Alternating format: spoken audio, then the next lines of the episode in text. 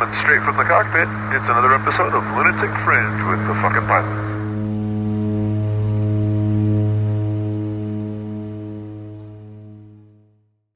Ready, set, go. All right, we got another edition of Lunatic Fringe Into the Void coming straight from the can. And again, as always, the magic of the internet helps me out quite a lot. I've got somebody that's got some really unique perspectives, not just on skydiving, but on a whole lot of really extreme things that uh, I don't think most of us think about too much. So uh, tell me, who the fuck are you and what do you do? I am Hannah Betts, and I'm a professional skydiver turned stunt woman. Professional skydiver turned stunt woman. I've watched the, the Facebook posts and all the crazy shit you get to do. Uh, uh, pictures of you flying through the air with fire behind you. It looks so cool. it's yeah, it's a, it's an interesting job, that's for sure. It's got to be. I mean, is this something that you always wanted to do? Did you were you a kid going, I want to go be a stunt woman? You know what? It, it, it's it's funny. I mean, I grew up doing gymnastics and a lot of other sports. Um, and the funny thing was, just before I got into skydiving, I started actually looking at how to become a stunt woman, kind of when I was in my 20s um, in England. And then uh, skydiving, just as you can see, took just completely took over my life. It does um, that. and like, yeah, as it does. And, you know, my life took a, a pretty dramatic 180 degree turn. But ironically, 10 years later, skydiving that um, kind of came full circle and broke me into stunts. How cool so, is that? Yeah, it's funny how life works out like that. Uh, so how how did the whole skydiving thing start for you, and and where did it start? Because you said you're from so, England. Yes, uh, yeah, I'm originally from Cornwall, um, and then I was actually um, living in Birmingham at the time. Um, I I was I used to be a police officer. Holy shit! Not, not. I know not many people know. I was a full time uh, police officer for four years. Um, and um, I, uh, growing up in Cornwall, I was used to you know a lot of space and adventure and um, outdoor sports. And honestly, in Birmingham, I was I was just bored. All right, fair like, enough. What, what can I what can I do that's kind of outdoorsy somewhere close to a city. Um, and I just had this idea, oh, you know what? I'm just going to go skydiving. And it was one of those bucket list things. I'll sure. get my A license, say, uh, you know, say I've done it and, and move on. And obviously, uh, I didn't move on. Well, so you, so you were an active duty police officer when you made your first jump. I was, yes. All right, so um, all right, let me ask you a completely off the wall question. You're an active okay. duty cop. Yes. Skydivers do a lot of illegal shit.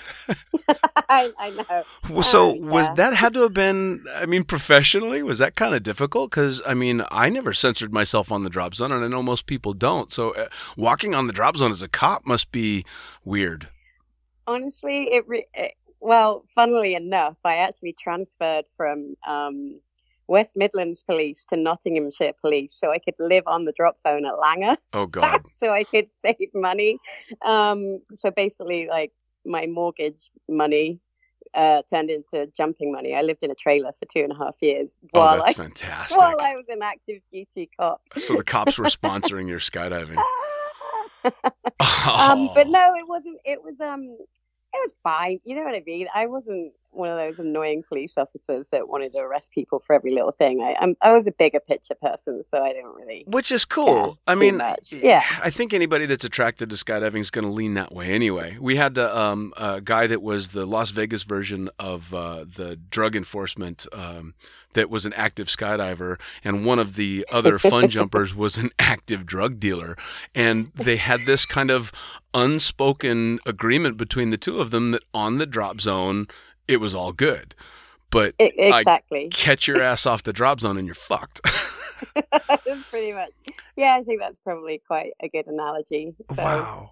Um, yeah, I mean, that's got to be weird. I, I rem- honestly, I remember, I full on remember when my inspector who was in charge of me found out that I'd moved to the drop zone. He was like, I can't have one of my bloody constables living like some fucking jippo on a drop zone. I, remember, I remember him saying it. Um, and I was like, well, what you going to do? yeah, for sure. I mean, I, I always had this mental image. Uh, I've obviously being in skydiving for a bunch of years. I've worked with more Brits than I can count, and I always had this mental image of the skydiving scene there being a lot like a Guy Ritchie movie.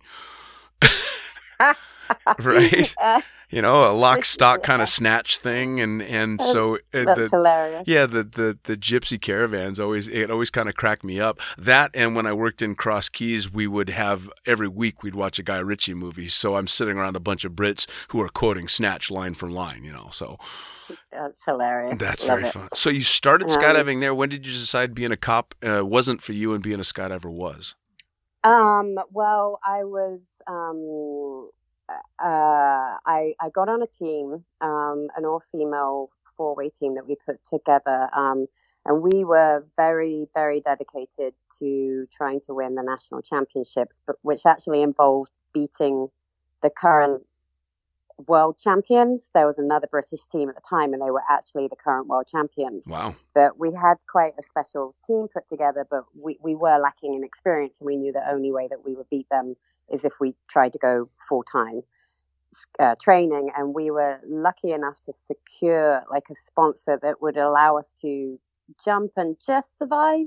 Okay. Um, and so I we all ditched our jobs wow. and took a bit of a gamble to to train you know we, we knew we had to get like 700 800 jumps in by the end before nationals otherwise we wouldn't um we you know the potential was there but we had to go intensely and Sure. we did and we um we were complete underdogs and i think a lot of people thought initially our ambition was cute and adorable but uh we we beat them Wow. Wow. went to the World Championships. Yeah. Um, so so that was that was kind of the turning point. Officially, I took a career break. You can do that um, with Nottinghamshire Police for up to five years. Oh wow. And uh, and I remember getting the phone call when I was on the drop zone. I kind of forgot. Like, are you coming back? I was like, oh no. wow. Well, I mean, there's a lot of people even in skydiving who you would say, "Yeah, I'm going to give up my uh, my job as a police officer to to jump on a four way team," and Right. even skydivers would go, "Whoa, you're what?" Yeah, yeah. It's it, it was really funny. It, it was quite a magical time because there was there was four of us, and we, we all had professional careers, and the other girls had very high corporate careers. You know, I was really the only one in, in public service, and Mm. they, they gave up a way bigger salary than I did to to make it happen, and it, it, it was a big gamble. Um, but it but it paid off. You know, not without a lot of sacrifices. Sure. Now, Um, How but, did how yeah. did how did family and friends react to this? Because I mean, uh, if you've got skydivers that are, are doubtful, you know, wuffos, Mm. they aren't going to stand understand it at all. You know I, I think my family i don't know they just they rolled with it. I think they knew I, I think they deep down they knew no matter what they were going to say or what their opinion was it wasn't it wouldn't matter anyway i was going to do it. Right. so we were just very very focused on the end goal. It's funny i look back on it now and there just wasn't like a shadow of doubt about anything. It was it was interesting it's just this is what we need to do we need to be fully committed like shit or get off the pot kind of thing and uh, What do you think it is about skydiving? Because uh, you'll, if you take anyone and you explain to them what skydiving fundamentally is, and what being on a four-way Mm. team is, and what winning a you know a national or a world championship is, and most Mm. people will be like, "And." So you're, you're are you going to get rich? Are you going to be famous? Are you yeah, going to have this? they're That? like, oh, it's that prize money and all of that stuff. And know? and none of that is the case, and it's very difficult. So what do you think it is about skydiving that makes people do such dramatic things with their lives? God, it's, it's so funny. No one's really It's tough, right? Question. Yeah, I think um, I, I, I guess it's just for the for me it was just for the the the love of the challenge. It Hmm. was it was just such a huge obstacle, um, and obviously a, a fun sport. And I, I think that says a lot about skydiving that people are that passionate enough to do it and Sure. to make a lot of sacrifices with with zero gain at the end. I mean, at the end of the day, you know, it, it's probably a really fucking stupid thing to do because you're financially crippling yourself. Yeah. But um, but having said that, it wasn't it, me. I think if you just stick to the authenticity of what your goal and what your dream is, it always works out for the best, no matter how stupid or vulnerable it may make you at the time. Because by me doing that, it I, I'm in a financially great place right now, Sure. but it wouldn't have happened actually if I didn't cripple myself Yeah, no, no. financially doing the world championship. Well, and I I completely it allowed it allowed me it took me to so many different places and I had a reputation and name for coaching, et etc., etc. And For sure. you know, Well, yeah, Yeah. I, I ask because I'm honestly curious because I'm trying to answer that question from my own life is why the fuck right. I made the decisions that I made. And just like you, but in a different way, uh, my horrible life choices led to amazing places. Uh, Yeah. I, I, I normally I normally balance like my because my life has always been like that. I normally just balance my decisions on i- i- does it if it scares me enough, then there's something there's something there. sure. Well, and I if think it's not scary, it's not normally worth doing. And the, the, the scary part normally is the the part that gives you major rewards, but you just have Sure. to take Well, a bit of a leap, leap of faith. I think that encapsulates skydiving in general, though, because it's absolutely, especially when you're learning how, it's scary and sometimes downright terrifying. And it's fucking fun, and it's very difficult to to to explain that to someone else. Is no, I'm scared shitless, and I'm having so much fun I can't see straight. Yeah, exactly. And there's that whole part. I think people always think that you know skydivers or, or within stunts as well that um, you're reckless or you're courageous or you don't have any sense of fear. I'm like, no, I was absolutely fucking terrified Yeah. learning. I was such a, I was a wuss. Um, but you just have to have that element of fuck it and just go. Yeah. and, Yeah. and normally good things come from that. Well, and and a lot of the professional skydivers that I know, I think that's how they ended up in their careers. Is they've got that just enough of a fuck it attitude uh, that they're willing to take the same leap that involves making that very first skydive is the same leap that involves crazy career changes and moving all over the place and doing all this different shit. It kind of takes that same DNA, I think. No, um, m- massively, and yeah, I've always said that skydiving is a metaphor for so many aspects of life. Oh, but yeah, Absolutely. you nailed it. I wish I wish the rest of life life was as simple as skydiving can be when it's broken down to its basics, Yeah, exactly. It's very me- it's a meditative thing to do. I think. Which is impossible to explain to anybody that doesn't, you know, get into it for sure. Yeah, yeah. so- I hate it when people call me an adrenaline junkie Right? I don't really enjoy it. Yeah. There was some article that came out a, a bunch of years ago that said that uh, uh, people that do things like extreme sports and skydiving don't feel fear and adrenaline and all this that the way that normal people do, and that they have to jump out of airplanes to feel normal and all this shit. And I was really insulted by it because it uh, painted the picture that I wasn't doing this by choice, that I was being driven by you know chemical stimulus and all this bullshit. No, I'm scared to fucking death. But Yeah. I'm willing to do this and push those limits. I think it's a personal thing. It's being willing to push that personal limit. Absolutely. No, I could. Yeah, I couldn't agree more. So you, you start jumping in England. You you leave your career as a police officer to Yeah. compete in four way and actually Yeah. nail this goal right off the bat. Uh, so if you hit it right out of the gate, where do you go from there? Because I sucked when I started. I mean, um, well, uh, yeah, so we, we did the the national championships. We we won that. We trained for another year, went to the world championships, and and, and won that, which was amazing. Um, and the we were training at Skydive Perris um, a lot because of the the weather in Hmm. California. Um, and there's that usual kind of um, post blues, everything's over kind Sure. of transitional slump that that is always really really sucky, but is always temporary. Hmm. Um, and I, my brain had already started.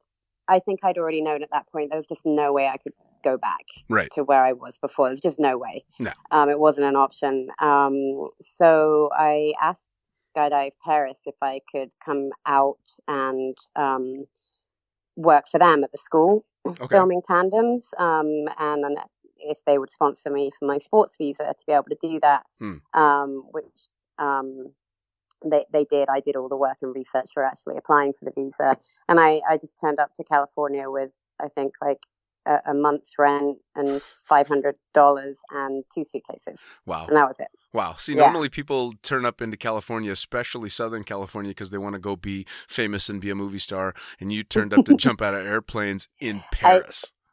Yeah, I turned up broke in debt, sold a lot of my crap. Um, uh, yeah, wow. and just started working at the school.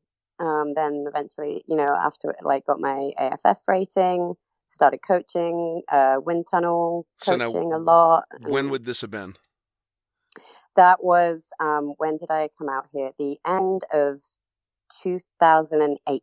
Okay. Yeah. So the world cha- the world championships were in August, I believe, and I I was out in California around October, November. So it's uh, my first impression. The first time I ever jumped at Perris Valley, it by the way was my first turbine drop zone. It's the first big drop zone I ever jumped at. I think the first time I jumped there, I only had like 25 jumps, and I was coming Right. out of uh, Las Vegas, which was at the time uh, turbine on the weekend, but Cessnas mostly, and just this you know very small Yeah. place, not very welcoming to fun jumpers.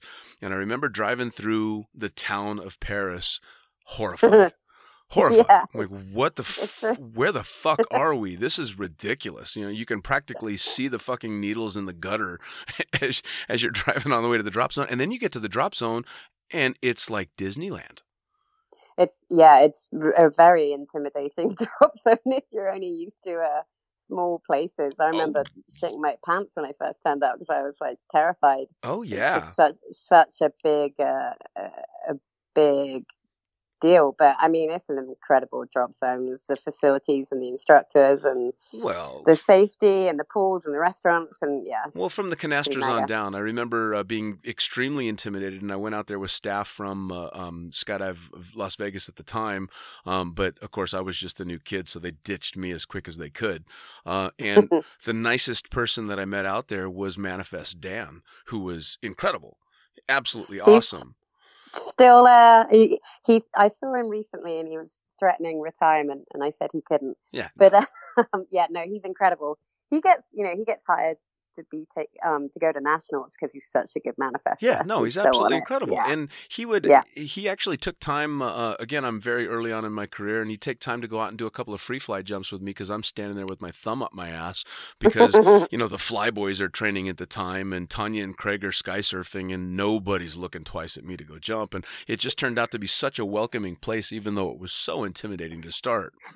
That's what's so brilliant about that drop zone is there's kind of mega stars all over the place, but everyone's willing to help you out, which is really nice. So you just you've got a it's such a great place to learn because you've got the best brains in the world to pick there as well. Oh yeah. Um, it's pretty rad. Well, so you you walk onto Perris Valley and you say it's an intimidating drop zone, but you're walking on this drop zone as a national champion in the UK, and you just won worlds. You, Yeah, I mean that was that was returning. Like when I first, well, I'm just talking about when I first got there Sure. um, for our very first training camp. But like, eh. um, but yeah, and no, I, I it's good. I, I I turned up with some titles, which was nice, and I was very good friends with um, Perris Perris Fury. I mean, Um, well, it wasn't my first first team. Like I had done some babyer teams in nationals a couple of years prior to that, but I I really yeah I did go pretty intensely pretty quickly. yeah, I mean that's serious. That's that's absolutely hardcore. I mean, to be able to just go and I mean, it sounds to me like you pretty much flipped a switch and went, "Nope, this is me now." Yeah, it's kind of yeah. It's how I do things. Really, if you're That's gonna do it. that's kind of do awesome. it right. So, any other extreme sports besides skydiving? Did something lead you into that mentality, or was skydiving really your first foray into the you know that kind of world?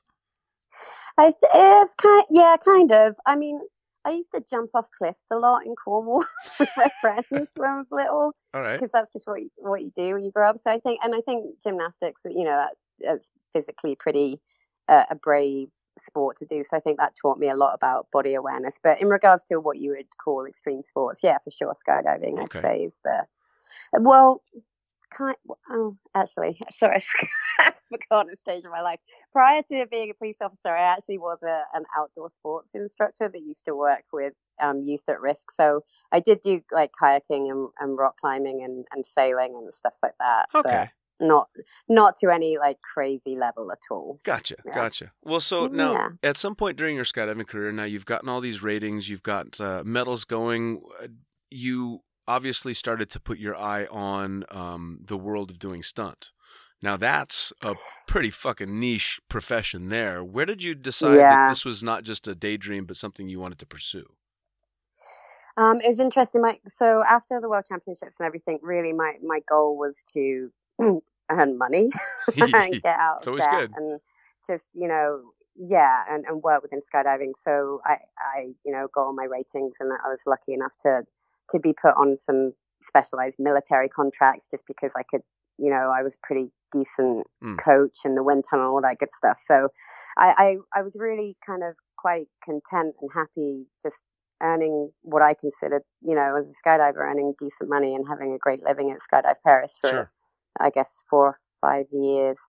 Um, and uh, and and I also um, I I trained for just a, a, free fly team for the U.S. Nationals with my friend um, Nicole, and uh, we went there just in the intermediate with the with the goal of of, of winning the, the free fly national championships, which we did, which was great. and it was interesting. I, I had a really specific. Um, I remember having a very specific conversation with Nicole at the time, saying, "You know, I don't know what it is. I'm I'm ready to to move move on, not not away from skydiving completely, mm. but I feel really um, ready for something new in my life and new challenges. Sure. Um, and the next day, uh, on the way to the drop zone, I remember the exact corner I was driving. I got a phone call from um, Craig O'Brien, mm. incredible uh, videographer, yes. a free fall videographer. And he just said, "Hey, Hannah, we've got this. Um, uh, I got called for a stunt coordinator nature of mine. There's a skydiving sequence scene coming up, although it's green screen, it's all wire work. Um, but the stunt coordinator wants an actual skydiver, so so they can really match, you know, the the physicality of the scene. Sure. You'd make a great double for this girl. It's on this TV show called Marvel's Agents of Shield. Um, are you available? And I was like, yeah. Um, and I, I was lucky enough to have my SAG eligibility because I had done a few skydiving commercials at that point, kind okay. of stunt work. But I wasn't, you know, actively pursuing. That was something that came to the drop zone directly to me because I was a skydiver. Sure. Um, yeah, so that that was really a big changing point. I was on set and I doubled this um, uh, actress Elizabeth Henstridge, which was one of the main characters on the show, and the I made a good double, and I guess I made an okay impression with the stunt coordinator. Mm. And he, he said, "You make a really good double." He's like, he was like, "Hey, what else can you do? Do you have any kind of sporting background?" and I was like, "Well, um, I, you know, I'm, I'm an ex gymnast and this, this, and this." And he was like, "Well, there's a simple thing on Tuesday. You're going to come back and work for me on Tuesday. Do you want to do that? And I was like, yeah. It's like, you better start training. Um, and I will keep hiring you till you fuck up. Wow. that conversation. Mm-hmm. And I remember just thinking, right, I, I have an opportunity right now. And, um, the, by no means did my stunt career take off at that point. Um, I I lived miles away from LA at the time. It was like a two hour journey. Hmm. So I was spending all my time on freeways, um, going into LA to train at places where other stunt performers train and try and meet people and network people, which I absolutely loathed because I'm this small country girl from England and I, I can't stand that bullshit side of things. So it was really difficult right. for me.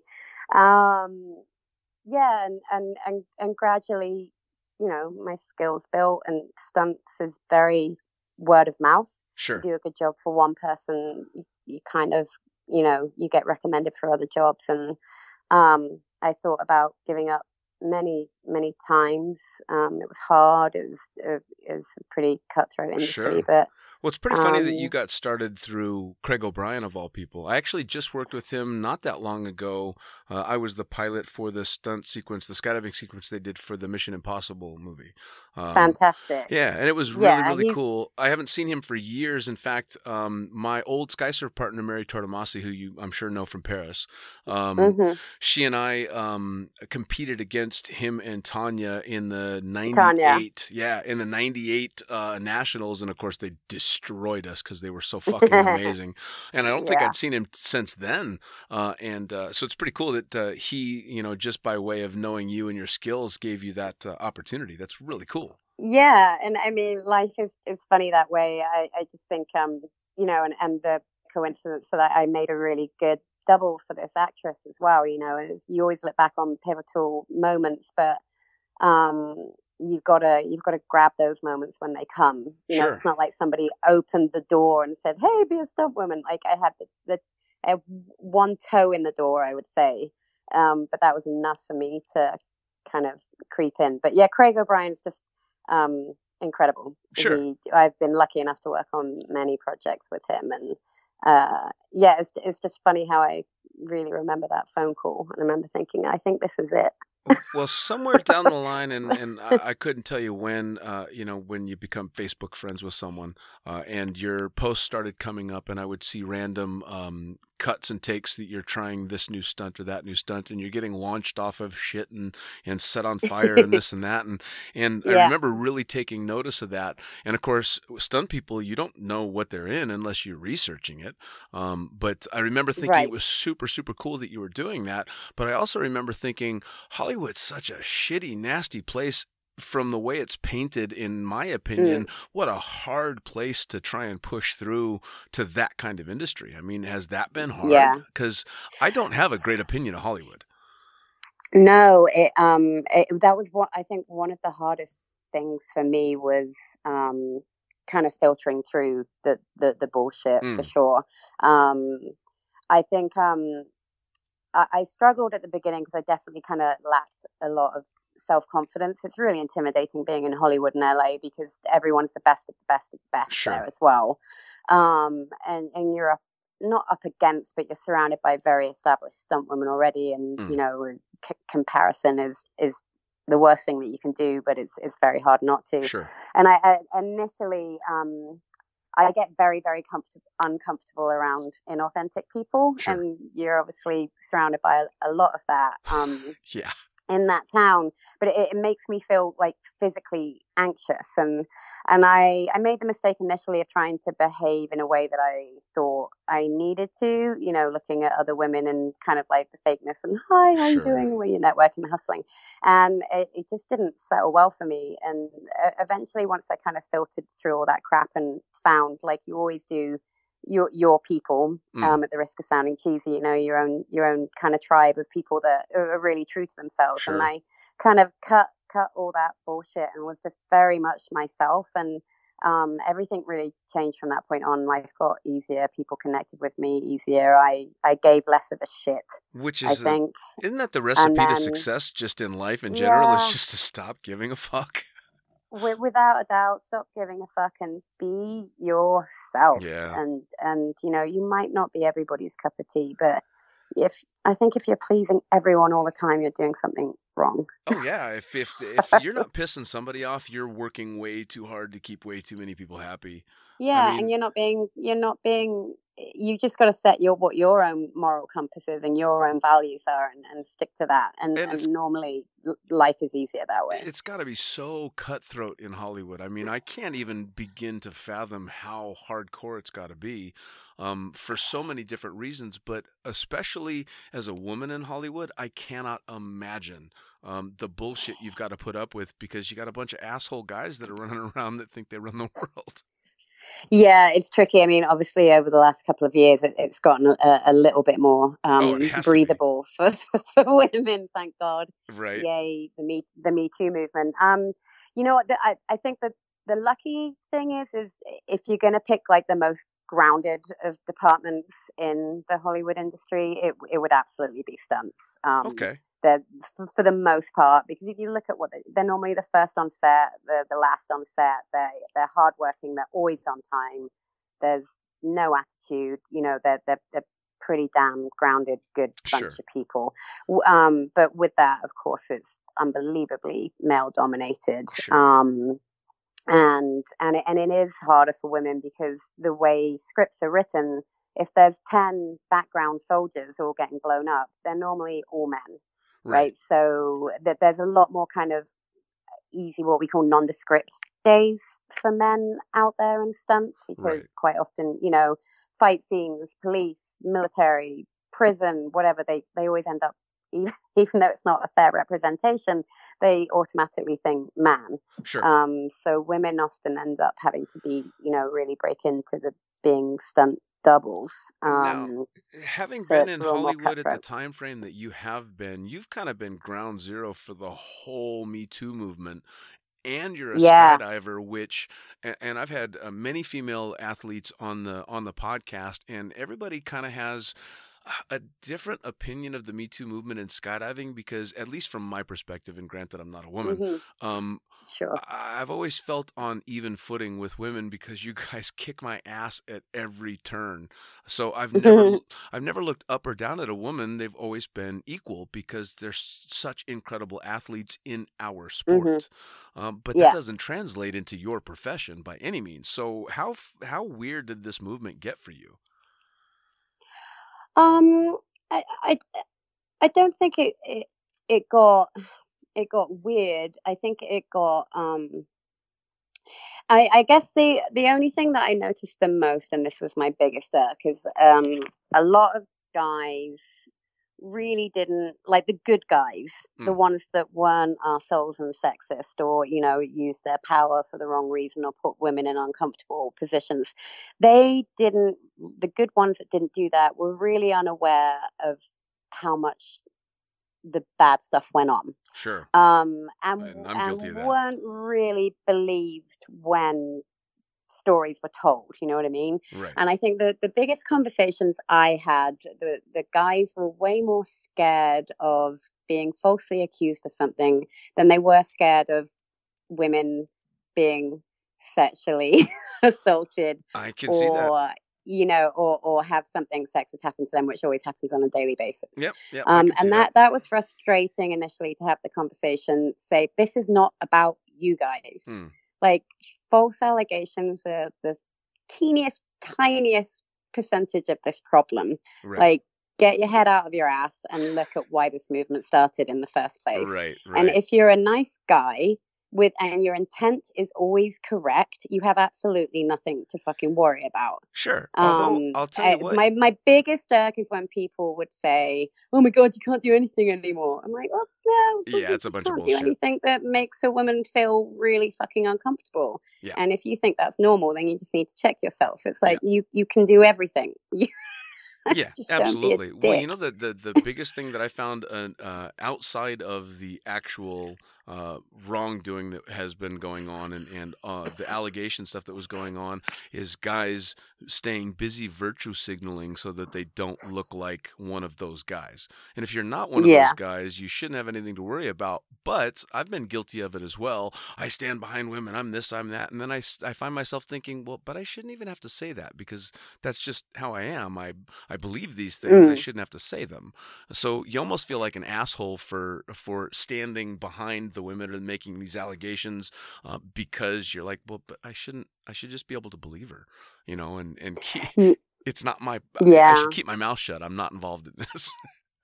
Well, actually, the what we need is what we need more good guys to speak up and be a be like be the voice as well. We can't do this on our own, you know. So oh, for sure. you know, I, I really, yeah, I think women need to be listened to, but they also, yeah, need to be supported as well, Oh, for yeah. sure. Well, I think the first You time know? you and I ever corresponded, uh, you had had a, a comment up, and I don't even remember what the comment was about, but I said something along the lines of having been born uh, not just uh, a white person, but a white man in California, I couldn't get any luckier or have it any easier than I did.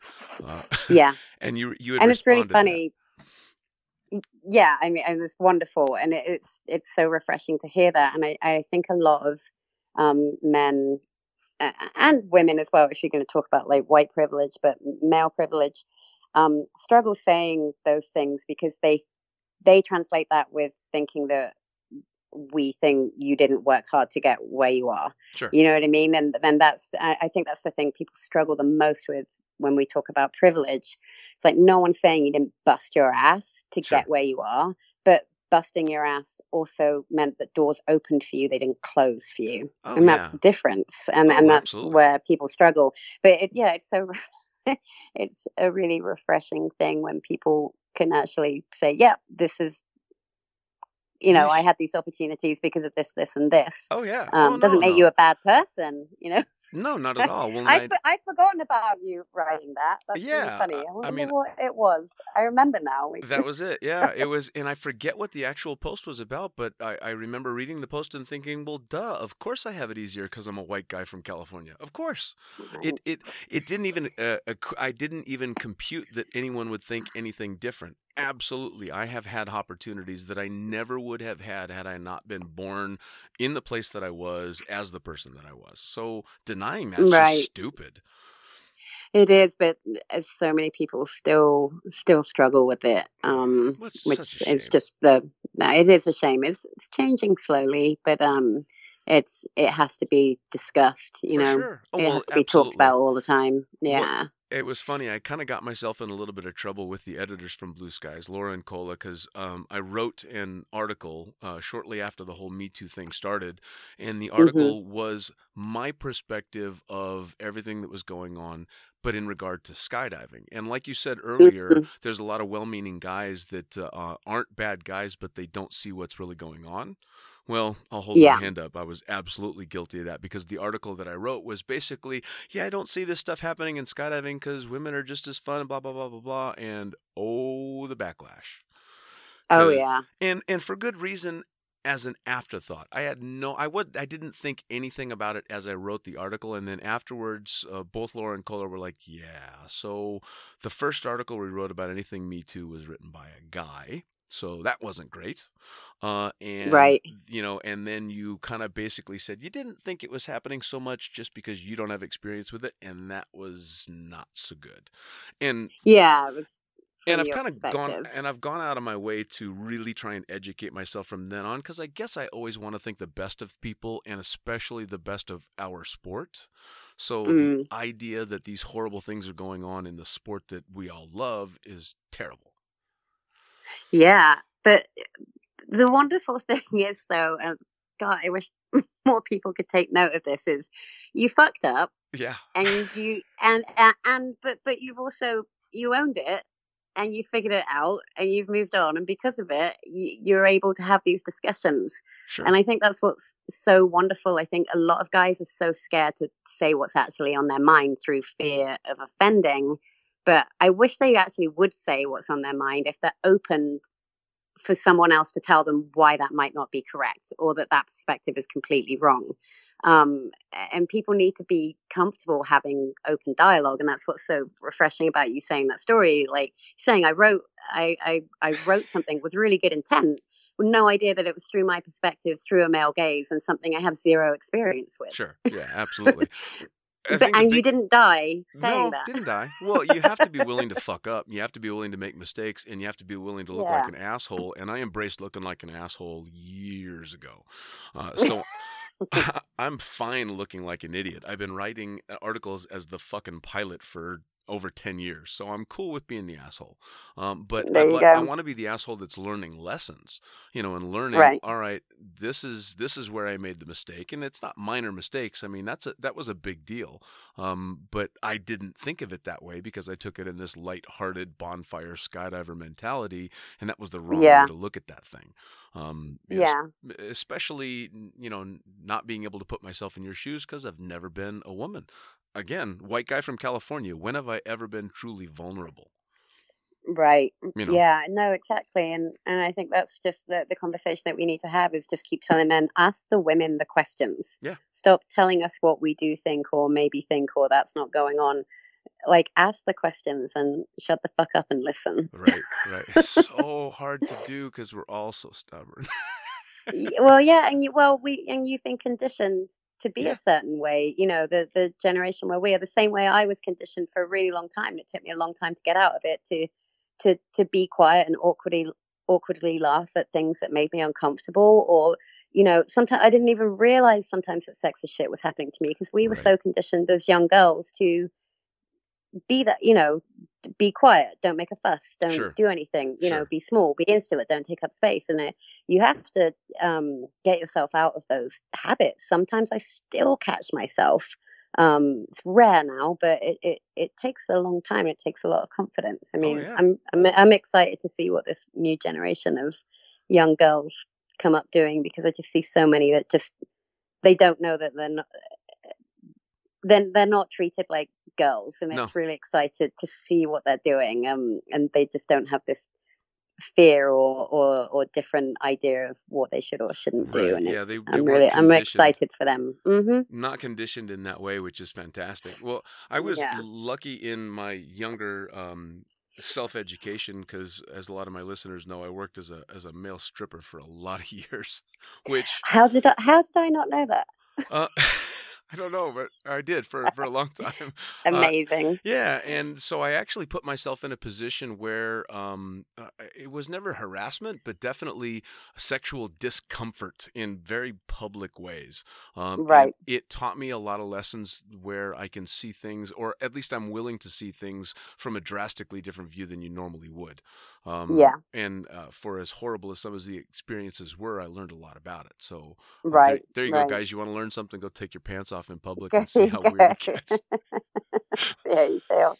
So No, now the stunt funny. stuff comes up. We're gonna we're gonna leave the the the Me Too behind and and talk about Mhm. blowing yourself up and doing really dangerous shit. Is it as cool as it looks? Um, sometimes it, it really is. Um, it's a stunts is a funny thing. Sometimes you can turn up on set and and literally end up doing nothing all day. You were there as backup or as safety. Sure. Um, sometimes it um, it's just cool as shit, and you you can't believe you're getting paid to do it. Sometimes it's terrifying and awesome all at the same time, and sometimes it just fucking hurts, and that's why it's called stunts. I bet. Well, because a lot of the stunt stuff that you do, I mean, you're n- not necessarily doing things that have been done before. I mean, skydiving is one thing. We know skydiving. You can train for it and learn and practice for all these different eventualities, but you're doing things for a movie or TV that hasn't necessarily ever been done that way before. So you're, you know, Yeah. unproven ground sometimes. and that you know what that's what I, I really enjoy about that is you train and train and you know you kind of have your repertoire of skills but it's never used in exactly the same way right no sets the same no stunts the same no action leading up to it is the same no prop is the same Right. um, so you always have to have a, an element of flexibility and figure it out as you go. And and I, I can't tell you w- without a shadow of a doubt, competing in four way and the mental game is what I think made me become a, a, a an established stunt woman because Dan BC, our, our coach, um, focused so much on the mental game for us because with four way for the listeners that don't know it's not it's not like a, a free fly routine or like a gymnastics routine that you know exactly what you're going to do you you practice that same routine over and over and over and over and over again so it's great with with four way you learn certain moves but you never know what sequence you're going to get them in for competition so the first time you go up to do that jump for competition or the, the 10 jumps you've never done that jump before Right. ever so you have to stay calm and slow everything down in your head because the muscle memory has not been developed. So it's all a mental game. And that translates um, so much into stunts when you hear that three, two, one action. Right. Um, my brain just kind of goes into to slow mo really? Because sure. I just got butterflies when you just counted down. it's it's weird. I always I always get nervous. Um, even in competition, I could I could never be one of those people that could kind of get my heart rate down and Right. and um be be feel really chill. I nerves would always get me, so I had to learn. I just um I kind of separated my brain from my body. Mm. Uh, if that makes any sense, like I literally almost my brain has a conversation with my heart, like, okay, you do that, you pump away, you get your adrenaline going, but I'm just gonna stay chill up here right. um, and that's kind of that's kind of what happens with stunts as well. I do get like this big. I'm sure if you put a heart rate monitor on me, my my my heart rate would would spike. It does. I know it does. I can feel it. Um, but my brain kind of uh, just slows down. That's really cool. You know, I just Yeah. uh, I just watched a, a documentary about uh, Tarantino, and I, I forget what the name of the, the documentary was, but it really highlighted um, how he has championed especially female stunt women. Um, in fact, uh, uh, Zoe. hmm and it, it's absolutely amazing. And I can't remember her name, and I don't even remember the name of the Zoe movie. Be- Zoe Bell. She's fucking Zoe awesome. Bell and Once Upon a Time in Hollywood. I, I was lucky enough to work a little bit on that movie Were you really? with her. Um, yeah, um, and she's she's rad. Uh, and mean, you know what? Because because he hired her. Uh, and this is just a really quick segue. Um, there was this huge fire scene um, in that movie, which involved eight uh, Nazi soldiers being set on fire, full body fire, like in like insanely dangerous um, stunt. And normally, fire safety is always, for some reason, just defaults go to goes to guys for Right. some reason. And she was, we needed a ton of fire safety people, and she brought in three people that um, she, she trusted, um, which was amazing. And we had incredible rehearsal days. And we, I was one of those women. I was lucky enough to be fire safety on there, but we got kind of mentored by these legends, and that wouldn't have happened if she hadn't been hired by Wow. Quentin. And I also got to, to drive on that movie too. And again, she she brought in some females, which was great. D- do you get starstruck with that? I mean, she's fucking rad. I mean, her in Death Proof. And especially in the Yeah. documentary when they interviewed her about Death Proof and how she really, uh, he was talking about the fact that she was so used to trying to look away from the camera that he actually had to tell her to look at the camera in the scene because they wanted them to know this is really you. And it's Yeah. so badass. I mean, it's ridiculous. No, yeah, no, she I mean, she's a legend. Do you Um, get starstruck? I, I don't get starstruck with Zoe. I have a, the utmost respect for her, but she's such a normal, authentic human being Sure. that you you, you just want to be around her. Sure. Um, so yeah, well, the Aussie there's- there's- accent uh, you, it's, it's it like well. it's it's well, it's like everything, right? All the people that are the best at something don't need to tell people about that, and they're normally incredibly humble human beings Right. just have a very ground grounded sense of self, um, and they're normally very easy to be around. So Sure. yeah, Uh, I, I had the opportunity to uh, meet uh, Michelle Rodriguez as well, and she's another badass, and she was as low key as could possibly be. I was blown away. I mean, she's so mellow. yeah. I did su- some AFF with her actually. I Did you really? I was one of her instructors. Yeah. oh, that must have been um, cool. Well, I mean, you're in Mecca for Hollywood and skydiving. Yeah, she she's hilarious. She's she's yeah no she's down to earth and grounded. Has the attention span of about ten seconds, so keeping her on track was really funny. But Awesome. she's the sweetest, most humble, doesn't give a shit, nothing's gone to her head type uh, actress. Well, and that's kind of how you wanna, you hope they're all gonna be. When I met her, she was that way, very low key. I, I was lucky enough to to uh, spend a little bit of time uh, flying for and and uh, speaking to Will Smith, one of the nicest human beings I've ever met, and that's how Yeah. you want them to be. But do you find Yes. that that's the norm in Hollywood, or is that the exception to the rule? um, so for the I've I've been incredibly lucky. Like the the actresses that I've doubled are just wonderful. Um, that I've doubled regularly have been wonderful human beings. Mm. I haven't seen um that much. I've seen. I've definitely. I can. I'm happy to say I've seen more great selfless behavior from from actors and actresses than I have douchey ones. I don't get me wrong. I've seen hideous behavior sure. on set that you're just like, oh, for God's sakes, we're creating monsters. But for the most part, most people are, are, are, are really decent human beings. And, and I got to say that the, the crappiest behavior I've seen more often is from from guys, not women. Oh, I don't doubt that. I don't doubt that Yeah. for a heartbeat. it's I I always want to think the best of people because I will happily turn my back on an actor and all actor or actress and all of their body of work if they're shitty people.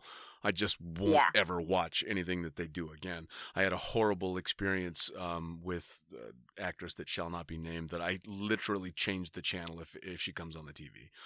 it's Um, not funny. Do it, do it, out her. it's Jennifer, Jennifer Lopez is a horrible human being. Oh, that, I know. I've, I've oh, Have you met her? She's I have fucking heard. I horrible. haven't, but I've heard.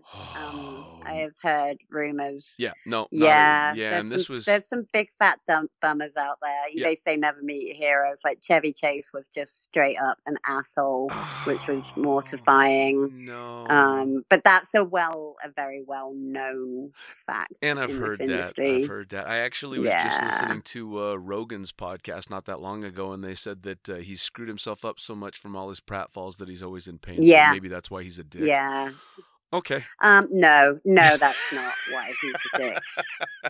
there, and to, to be honest, most of Hollywood, if they turned out to be assholes, I could handle it. Uh, if somebody, and there's only actually one that if he turned out to be horrible, I'd kill myself, and that would be Bill Murray. But I know he's supposed to be an incredible human being. So as I, long as I can, uh, yeah, I've heard wonderful things about him. So Yes. you're good. You're safe with that one. yeah, as long as Bill is still a sweetheart, that's all I care about. So now, uh, what comes next? So you've got somebody like Zoe who was stunt woman forever, but she's now branched off into acting. So is this something that you've thought about? Oh God, no! Really? I actively do my best to keep my face away from the camera. Tarantino Um, comes to you. He says, "I've got this amazing role, and you're perfect for it. You just got to look at the camera and talk." You're gonna say no to Tarantino? Of course I wouldn't, but I think the moment Tarantino saw me try to deliver lines, he'd be like, "Oh, I've made a terrible mistake." No, I don't know. I don't know. I think under the right circumstances, I mean, if you can pull off the things that you do physically, I mean, granted, the mental game's a little bit harder, but you put the same shit that you put into four way and into stunt, I bet you can do it. Yeah, and, and- but the funny thing was, I, I I don't really have any desire to do that, you know. And if I did, I would have. I'm in the right place to go to classes and Yeah, fair enough. you know what I mean, and and, and push that. But Well, um, and all the best I actresses. just I seem to- love I love physical acting. Don't get me wrong. Like I love doing motion capture and I and I love the challenge of being able to match someone else's body movement. And I really enjoy it when sometimes my face is on camera because I'm doing one of those nondescript stunts where it is me, you know, playing a character that doesn't have lines. right. Um, I find all that's fun, but the moment I have to open my mouth. Not not but with not the really accent, you'd be like the perfect evil villain woman because all the evil people in movies are English.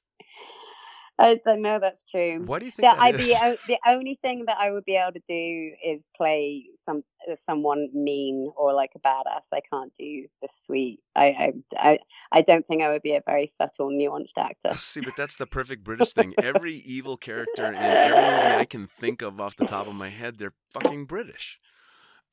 And I don't know why that is. that true. is. That well, I mean, it's the the accent, and you come off uh, more intelligent than the average American. You just sound better. Just, I guess we just sound like we're plotting and scheming all the time. That might be it. That might be it. Who knows? So now, Who knows? But no, that's definitely not right, not fair, on my um fair play. Well, now you're not full. on my horizon. You're full bore in the uh, the stunt career. Um, what are you doing in Mhm. regard to skydiving? You still out fun jumping? Still out uh, um, coaching or doing anything like that, or is it just stunt I- now? I don't coach or compete anymore. Like stunts really is my my full time thing. Um, I still absolutely skydive. Um, I I don't fun jump that often. Um, I still do. Like um, and I did like a fun demo jump with my husband uh, a few months ago into the Stuntmen's Association kind of big golf tournament Nice. and I still get, you know, I I'm still lucky enough to skydive because I've I've gotten um, jobs for it, like uh, Charlie's Angels this year, and um, I doubled um, Angelina Jolie on a skydiving kind of smoke jumper movie that she's got coming out, I think this summer, Okay. um, which is hilarious. that I doubled on Angelina Jolie because uh, she's like me, pale and stretched. but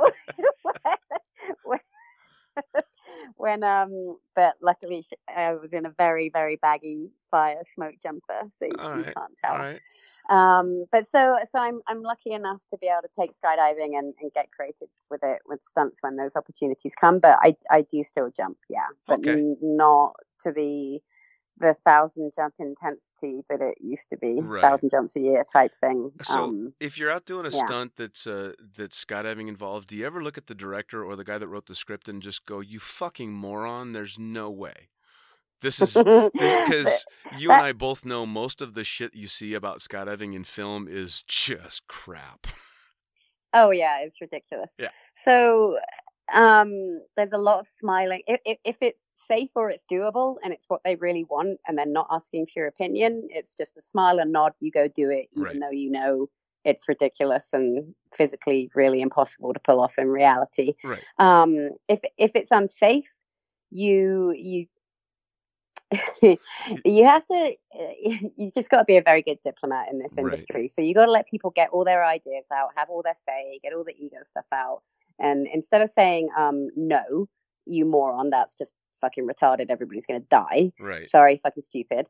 Um, I, uh, then you say uh, so so so that's that is one element. Um, a more practical way of doing something or another option is or Gotcha. you know um, we might the, the way that we can work this is you know you just don't say no but you say this is how we potentially could do it or Sure. quite often you say yeah no this is totally possible it's just going to cost you a lot more money Sure, and normally sure. things get tweaked so you know but that there are times when it took me a long time to realize like this is just how the industry works and to not roll your eyes oh, like oh, it's gotta that be. just is the most ridiculous thing and it's taken me a long time to to learn to just shut the fuck up Uh, I, I imagine. Well, I remember being really impressed when uh, I uh, heard the plan for and then saw the practice jumps when Cruise and Craig O'Brien were doing the stunt for the Mission Impossible movie. Uh, because Tom Cruise, of course, is a skydiver and, and Craig is the cameraman. And we're watching the, the rough takes of these, and it was really, really cool. And so when I went to finally see the movie, I was psyched only to see that scene. And then I saw Mhm. that scene and I saw what Hollywood did to that scene, and my heart just caved in. I went, oh, it was the most amazing. It was really good. And Cruise actually did this jump and he did this rollover, and it was really intense, and the camera was actually on his face. And then they went and put Paris behind it and ruined the whole fucking thing. It, and it made it look it's fake. fu- it's funny isn't it how cg can just take away and once, once things get into the editing room sometimes it is really heartbreaking oh, I was you, blown you, away. you quite often can do this epic stunt that you're so proud of and then it gets to the cutting room and they butcher it yeah. um so yeah i mean the there's two points to that i mean i there's the scene I, there's mixed opinions some skydivers think it's it's absolutely rad and they loved it Hmm. i was a little I, I'm not gonna lie, I was a little underwhelmed by it. Yeah. I, not the not from Craig O'Brien's No. perspective, and and and this is an this is a a really a, a major point in that is that and initially I think you know some other camera guys got fired because they were just saying no, this is impossible. Right. Craig is just so good. He's and you know that there was the resources there. It's like we can do this, but this is what it's going to take. Yeah. Um, it's like this is a challenge of epic proportions, but this is how we you know do it one bite at a time. And and he you know he was the right guy for the job Sure. all along. Um, but but that was the difference between someone saying no, that's too hard. It's like well, actually no, it is possible. But Yeah. Holy crap, we this is what we got to do. Oh yeah. Well, and I remember watching when they landed from the actual jump that they used in the film, uh, when the Mhm. director and Cruise and, and O'Brien are all sitting around watching the cut uh, of the actual jump, and of course it's it's you know no cuts, it's the jump from start to finish, and uh, um, it was really cool. Like I was I was honestly I was sincerely impressed with Cruise's performance on the skydive because he's got so few skydives.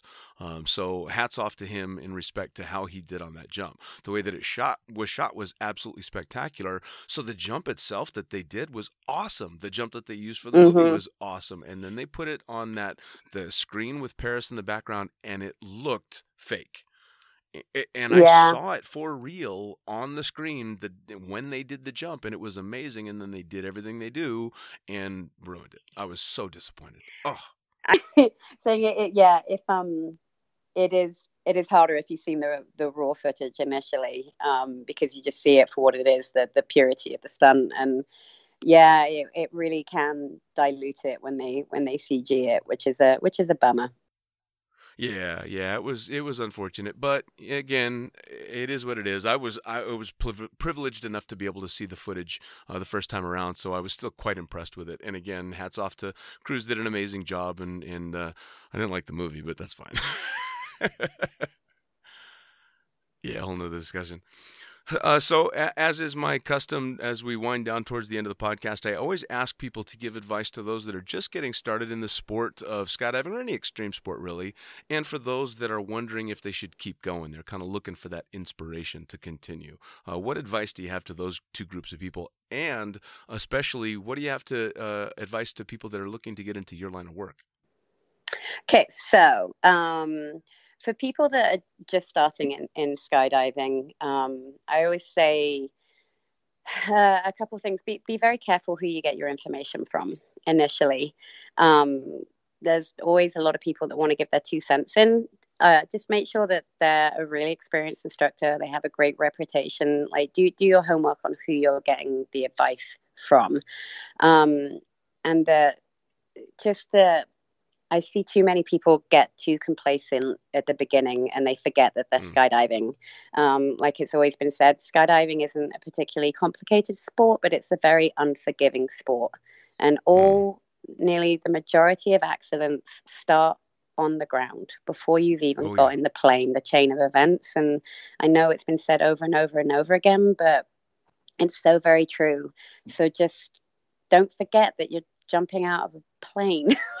and right. and uh, un- understand the stuff like the, my biggest irks quite often a, a, separation you know jump run separation understand the upper winds understand what that means understand the dangers of canopies being too close together you know and canopy collisions and just never get complacent under canopy i've hmm. unfortunately mm. watched you know, at, at, a, at a drop zone where there's so many thousands and thousands of skydives a year, you see more accidents, not because it's unsafe, just because statistics dictate that. And um, Sure. All, all the deaths that I've witnessed have been completely preventable. So don't be those people. Look before you mm. turn your canopy. and then yeah, the ones sure. the ones that are struggling and are not quite sure um, that whether they should stay in it. Um, I mean, my my personal story. I was a really shit AFF student because I was I I might not have had the, the, the, best instruction, but I was also incredibly scared. So I was really tense. So I, I repeated mm. a lot of levels because I'd get locked in a position and I would turn. Hmm. Um, mm. And I, I was sat down, deflated, like halfway through my AFF. And I honestly, I was going to give up. I remember thinking, okay, I'm going to leave today and I'm not going to come back. Um, an instructor saw my face and sat down and said, hey, you will get it. Everyone's going to get it, and when you get it, it's just going to click. Don't give up. Mm. You, you, you just don't give up. And honestly, if that person hadn't been aware of seeing me, um, I goodness knows what different direction my life might have taken. You know, and um, so for those. Point? It wasn't a turning point, but it was just that. Incur- it was just everybody learns at different levels, and sure. AF, AF, how well you do in your AFF does not dictate what kind of skydiver you're going to be in the long run at no, all. No.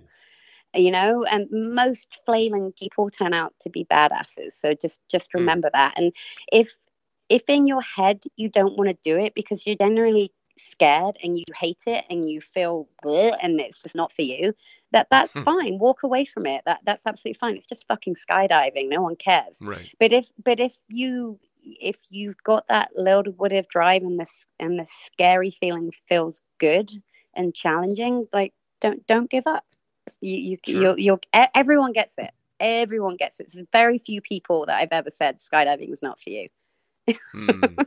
Yeah, yeah. Um, you know, like yeah. I suppose looking back as an AFF instructor, I got to say the same thing. Uh, there were definitely problem students, but no one that I looked at and went, "Ooh, yeah, no." Yeah, exactly. Um, and having the right instructor can obviously make or break your beginnings. But um, you know, sure. it's like doctor. It's like doctors. There's really good doctors and there's really bad doctors. So don't be a bad doctor. okay, so for for the Hollywood side of things, there's a, a, a young lady or a young man, for that uh, matter, mm-hmm. that's listening right now that thinks being a stunt person is the coolest fucking thing they could possibly do. Um, yeah. Is there any advice, or is it just to give it a try? Oh gosh, there's a there's a ton of advice. Um, the, yeah. Um, the the first thing I'll say is, and, and I am a believer that anything is possible, but it, it, the majority of stunt people that have made it have had some kind of pretty specialist background in sports, whether it be mm. um, gymnastics, martial arts. You know, mine was a weird one, skydiving, but my gymnastics mm. obviously helped me. But m- most people come from some kind of competitive sporting background. So if you have that, that's that's a great base and it can be anything because that often okay. is the thing that like gets your foot in the door whether you're an incredible horse sure. rider or something. Uh, the next thing is you you have to be in a city where those people train. There's no such thing in the us as kind of like a legitimate stunt school. Here you've got your qualification now off you go. It's um it's you have to be tenacious. So you need to be somewhere like la atlanta new york um Canada is is huge, all the cities there, and you need to find out where those stunt people often train and, and start training and go into classes. They are there. You just have to kind of search. Um, you have to be prepared to hustle, which means find sets, meet stunt coordinators, um, and introduce yourself. It's really weird. It's like cold calling. It's terrifying. Mm. Um, and it, sometimes it's just awkward and horrible. Sometimes you might get a job from it, but and it, it's hard. It will take you a long time to feel established, and you're going to want to give up along the way. So mm, the the majority of people that are established and full time stunt people, they've just been tenacious. Mm. well, yeah, um, I mean, it would have yeah. to be. Yeah, wow. because there's going to be a lot of rejections. There's going to be a lot of thinking, "Oh my gosh, I'm just never going to get regular jobs." Um, you know, uh, it's it's if you want it bad enough, just keep working at it. That uh, that brings to mind the uh, the Brad Pitt uh, character in Once Upon a Time in America, uh, that just kind of was half stuntman, half butler, and and do all for yeah. DiCaprio's character as well. Yeah, I'd imagine there's quite a bit of that as well. Yeah, I mean, initially, yeah, for me, it was it was the same. It was, you know, I was working full time in skydiving and occasionally getting a, a stunt job, and um, but at one point, like all scary things, you have to. I had to commit of moving away from the drop zone, not taking any skydiving contracts anymore, and getting closer to LA and saying, wow. like, this is this is it now. And and it was a scary leap for both me and my husband. But the moment we did that, we started getting more work as well, you know. And sure. So it's, well, it's that point, and it's that point in time where you need to be able to take your your foot away from your safety zone and, and step fully into what you're trying to do. Otherwise, sure. it's not going to happen. You're, yeah. You're relatively recently married, yeah? Uh, no, we got married in 2013. 2013. Fuck, time flies by. Holy shit. I okay. know. how how is it? I'm shocked at how long ago you got married. I, we don't even really know each other. I know. Holy shit, that's crazy. So quickly, now, yeah. Uh, now he's in the industry as well. He well, yeah, we met. He's a skydiver, and also his name's Travis Benagi. He was a free fly world champion, and um, but it's funny we both transitioned into stunt work uh, almost at the same time, but very organically, but through completely different paths. So wow. it's like we've had this parallel kind of thing go, but you know, through different people. He works with different people. Sometimes we work together, which is really fun. But um, that's cool. Yeah, no, it's cool. Well, yeah. shit. So I mean, it sounds to thing. me like from from cop to professional competition skydiver to professional skydiver to professional stunt woman, you've had one fucking hell of a run so far. Yeah, it's it's interesting, isn't it? I it's yeah, I, cool. I feel I feel it is cool. I feel I feel very lucky that the opportunities that I've been given have, have come my way, and I've I feel really lucky that I've learned to kind of um, lean into the fear of those sure. decisions as well. You know, so it seems to work just, out well. do you ever just uh, sit sit on the couch and giggle just a little bit? You know, I, I do pretty much every day. Uh, I, Isn't that I awesome? never it's never an element of complacency. It's almost a an uh, just every day like holy fuck, this yeah, is cool. Yeah. well, you know, and I, I, that's kind of been my benchmark for whether or not I think I'm living a good life and enjoying myself. Has never been what's in the bank, never been what I'm driving. It's at the end of the night when I'm sitting on the couch, do I giggle that I get to do what I do? And I don't yeah. think there's been a day in 25 years that I haven't felt that way, even Which on the is, shitty days. Right, which is what cool? it's all about. oh, yeah. Yeah. Hannah, I, I, can't thank you enough for taking the time to sit down with me and tell some stories and have a little bit of fun. I guarantee a lot of people are going to love this podcast. So thank you so much for taking the time. Oh, my pleasure. Thank you so much for having me. Once again, another episode of Lunatic Fringe Into the Void in the can. That one's all done awesome fucking ideas there, awesome advice there. Uh, I mean, fucking hell, um, getting herself blown up, jumping out of airplanes, two national championship or a, a national championship and a world championship right out the gate. Fucking hell. Anyway, this has been Lunatic Fringe, uh, brought to you, of course, by the greatest magazine in the known universe, Blue Skies Magazine. Go to blueskiesmag.com to uh, subscribe to the magazine to get some of the really cool swag that they've got, to submit your photos and article ideas. Again, I always say it if they'll let me write for them, they're absolutely going to let you. If you got a good story, tell it.